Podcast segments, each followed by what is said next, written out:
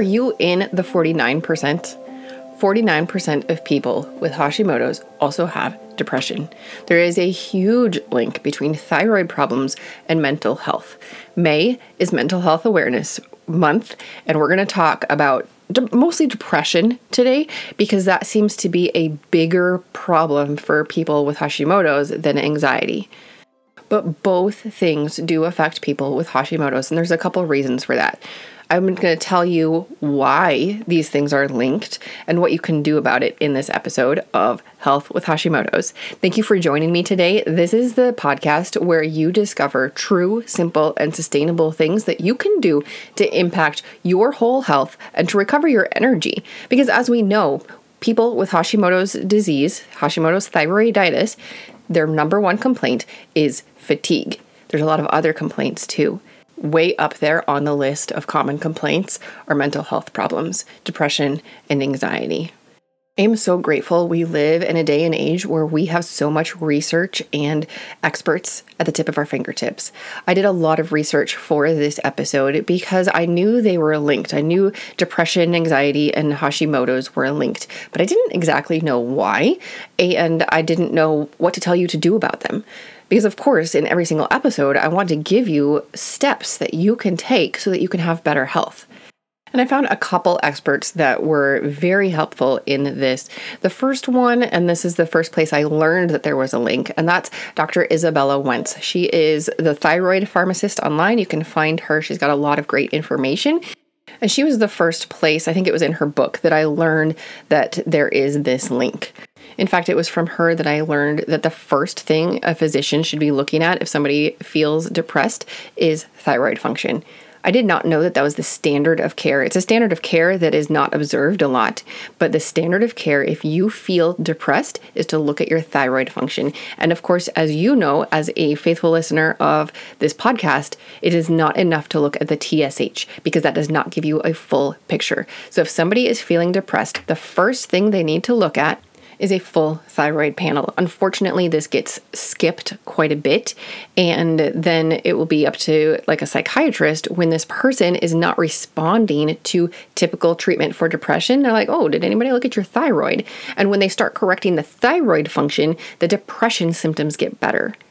Thyroid has to be looked at when you are dealing with mental health problems. And unfortunately, a lot of providers either don't know this or they skip it. And that is a shame because, number one, if you're dealing with an autoimmune problem, it's going to continue to attack your body and destroy other things. So you have to address that at the root cause.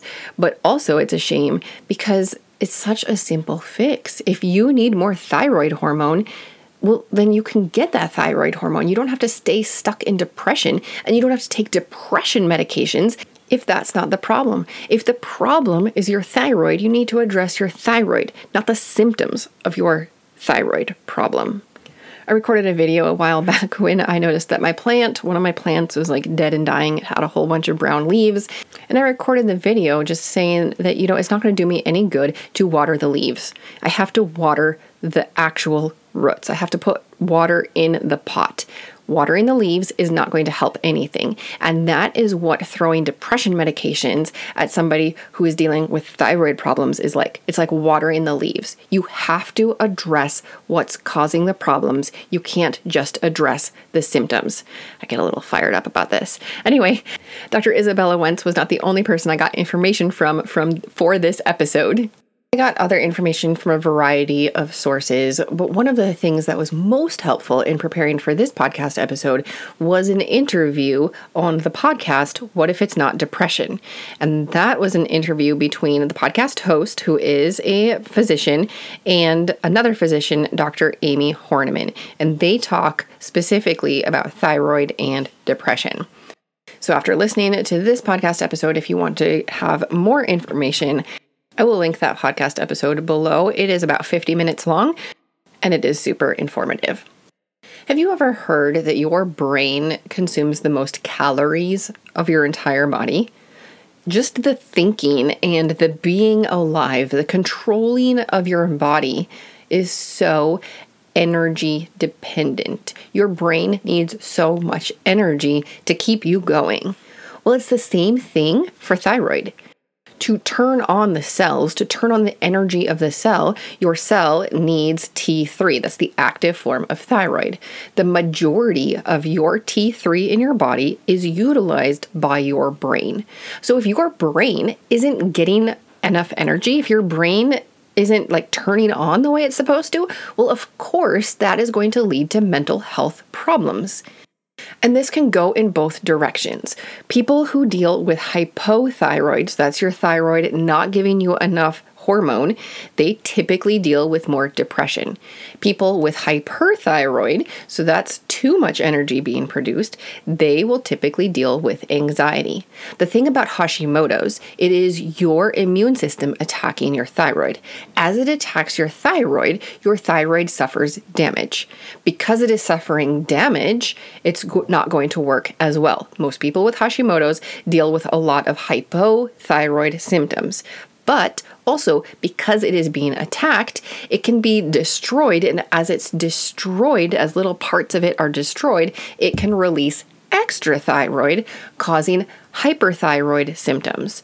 So, when you're dealing with Hashimoto's, you can have both anxiety and depression from your Hashimoto's.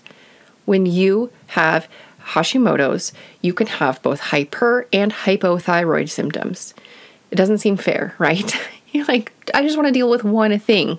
Well, you are just dealing with one thing. You are dealing with your immune system attacking your own body.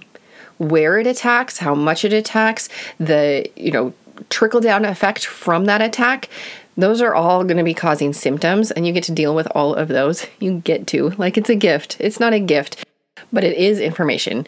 You are constantly getting information from your body, from your mind, from your emotions, from your spirit. You're constantly getting data for what do I need to do today? What do I need to do now?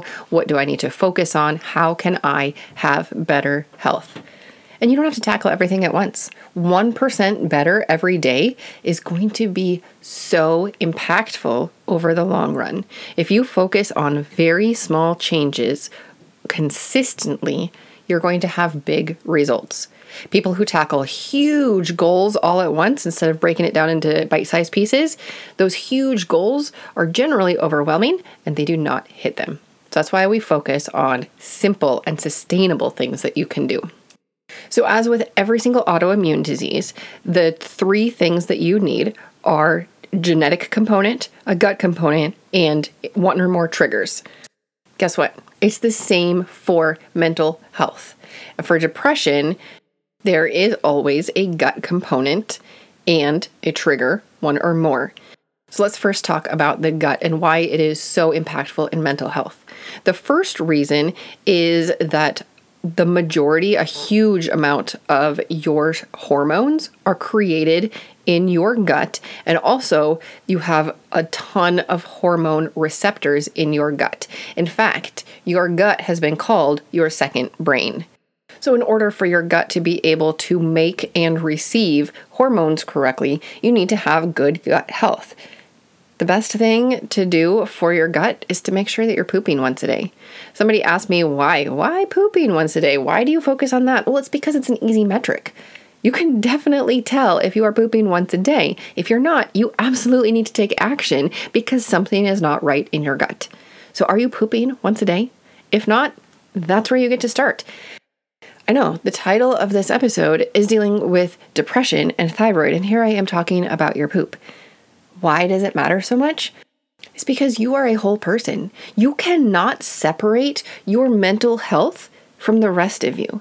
You are connected. Take a look at the tiny little flower on the cover art for this podcast. It has five petals, and that stands for the whole you body, mind, spirit, diet, environment. There are a lot of things you can do in each one of those categories to improve mental health and to help depression. And one of the things that you can do is focus on your gut health. To focus on are you pooping once a day? Are there other things that you can do to increase your gut health? I have other episodes available to help you with that. So, after we've focused on the gut, another thing for depression is a trigger. And one of the biggest triggers for depression is stress. Now, it's not just the kind of stress we think about when we say I'm so stressed out, but it's also the physical stressors. It's also the other mental stressors. Any stress can be a trigger for depression. And when you pile those stressors on and then you just keep piling more and more and more on, that's a huge load and it can lead to depression. You might have heard the the outdated quote fact that depression is a chemical imbalance in your brain. Did you know that that's been disproven? We've known for quite a while that that is not true, and yet people keep talking about it as if it's still a fact. It's not. The science showed us that that is not true. There are many things that lead to depression, but depression is not caused by a chemical imbalance in your brain.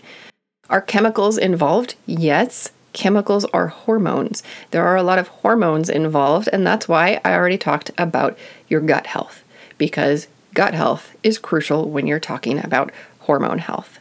And stress is also crucial when you're talking about your hormone health. You have to deal with your stress. In fact, in the podcast interview that I referenced at the beginning of this podcast, Dr. Amie Hornaman, who was the expert, she said that the number one thing that she wants people to focus on is their stress. If you need better mental health, you need to figure out ways to lower your stress and to manage the stress that you're dealing with. It helps with everything. It helps with your thyroid function, which is going to help with your mental health, and dealing with the stress also helps the mental health directly. You are a whole person. There are so many interconnected pieces that all impact each other. All right, so we've already talked about the link between thyroid and mental health. We also talked about the different ingredients for an autoimmune disease, which are genetics, gut, and triggers, and how they relate to mental health. And now we get to look at the final thing, which is actually a huge component in depression that people don't talk about. And when I say people, I mean the experts, the people on social media, maybe your friends, the people who should be telling you the truth. The truth is that inflammation is huge with mental health. Inflammation is easy to think of and to picture when you have an injury. Let's say you got a splinter in your finger and you were not quite able to get it all out. Well, the next day, what's that finger going to feel like? Right around where your splinter is or was, it's going to be red, it's going to be swollen, it's going to feel a little warm to the touch, it's going to be painful. That's what inflammation is. Inflammation is pain, redness, swelling, and warmth. That is inflammation. The thing is, inflammation is going on a lot of times inside of us, and we can't see the redness. We can't feel the warmth unless it's really bad and you have a fever. We can't sometimes feel the pain. You might think that's crazy, but your brain does not really feel pain in fact, that's why they can do surgery on your brain while you are awake, because your brain does not have pain receptors. Your gut has baroreceptors, that's stretch receptors. So when you're feeling bloated or when there's a huge gas bubble or something going in through your gut, you feel that as pain. But your gut doesn't have pain receptors as you think about them, like in your fingertips. You don't always feel the inflammation in your body. And yet, most of us have some inflammation in our body. We eat diets that are pro inflammatory. In the last episode or two episodes ago, I don't remember, I talked about pro inflammatory fats. So, omega 3s are anti inflammatory. Those are fish oils, they come from seeds and nuts. Omega 6s are pro inflammatory, they make you inflamed in your whole body. They inflame you at a cellular level. And omega 6s come from processed foods primarily. So we're dealing with an epidemic of inflammation. I heard one doctor, and he said that if you could look at a kid's brain or even an adult's brain who has ADHD, it would be like it was on fire. There is so much inflammation in their brain that it is literally on fire. Okay, not literally, because that would mean it's in flames, but he said that's what it's like. So he was a huge proponent of a ton of omega 3s in that lecture, he was talking about huge doses of omega 3s. I think he also um, did vitamin D and he also removed all artificial food colorings. If you want to talk about mental health and you want to go down a rabbit hole, go look at artificial food colorings, food dyes. They are not allowed in Europe, they are not allowed in a lot of countries because they are so harmful for our mental health. And yet, they are all over in the United States. Cereals, candies, chips, processed foods, they are all over. Artificial food colorings are a huge thing to get rid of if you want to improve your mental health. But that's not the topic of today's episode. We're talking about thyroid and depression. So, do you remember in the last episode where I was talking about getting more energy and activating your own pathways, um, the pathway that decreases oxidative stress? Well, oxidative stress is a cause of inflammation. Because, of course, when your cells are being damaged, what's going to happen? They're going to be inflamed. So, if you can help your body to reduce oxidative stress, what are you also helping it do? Reduce inflammation. And inflammation is one of the root causes of depression. Inflammation is also one of the root causes of autoimmune problems a lot of the root causes of mental health problems are the same as the root causes of thyroid problems, starting with the gut, stress as a trigger, and inflammation. These things are. I wouldn't say they're easy to tackle. You're not going to conquer all of your stress. You're not going to improve your gut health overnight you can make a huge difference in your inflammation.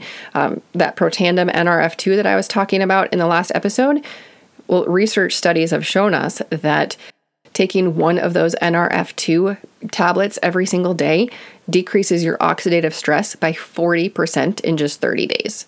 You're still going to have to clean up your diet. You're still going to have to do other things to lower the inflammation in your body. But the good news is there are things you can do. You are not destined to be depressed. You are not destined to have poor thyroid function for the rest of your life. You are not destined for poor health. You are designed for more. You are created for more.